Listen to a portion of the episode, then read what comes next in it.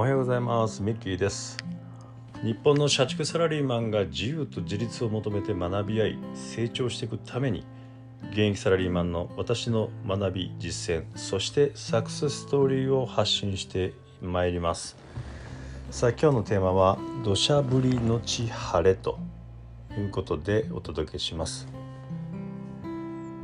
ね。土砂降りっていうのは人生のどん底の状態ですね。それを例えた表現になります。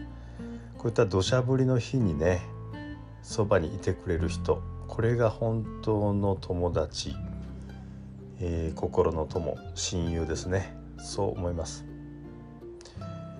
人生ね、山あり谷ありですから、当然素晴らしく満ち足りた日というのもあるわけですね。いわゆる晴れの日です。公私ともに順風満帆で、自らが発するプラスのエネルギーにたくさんの人がね集まってきます。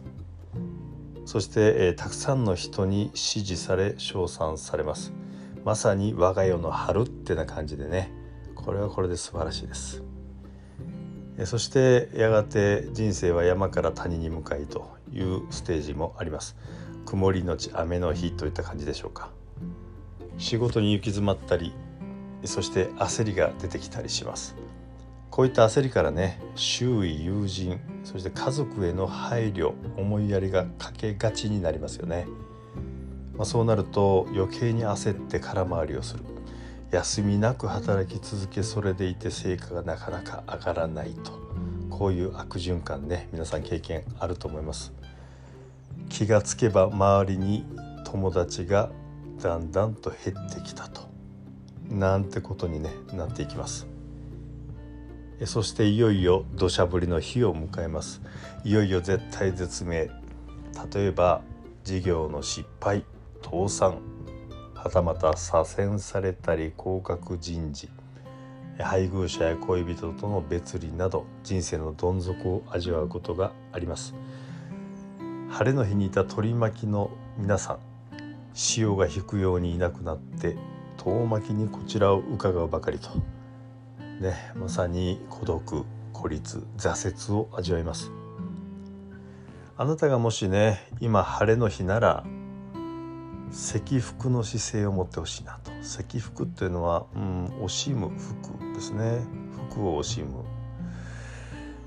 赤福という言葉があります。幸せな時こそおごらず謙虚に足元を見直すと、こういう意味ですね。こういった姿勢を持ってクールに周りの人物を眺めてみましょう。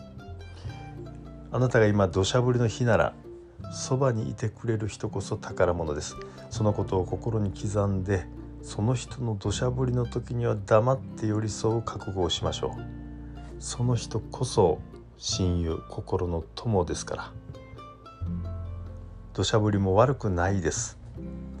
人生の振れ幅が大きいほど、人生は味わいと感動にあふれたものになります。また親友、心の友の存在は生きる支えになります。人生ね、チャレンジすれば土砂降りの日もやってきます。その日をどう過ごすか、誰と過ごすかによって、人生の彩り、深みというものが変わってきます。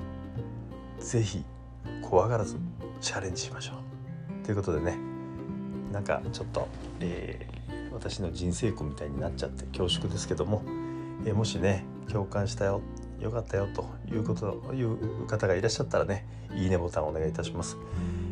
またフォロー、コメントの方もよろしくお願いいたします。今日も最後までお聞きくださりありがとうございました。ミキでした。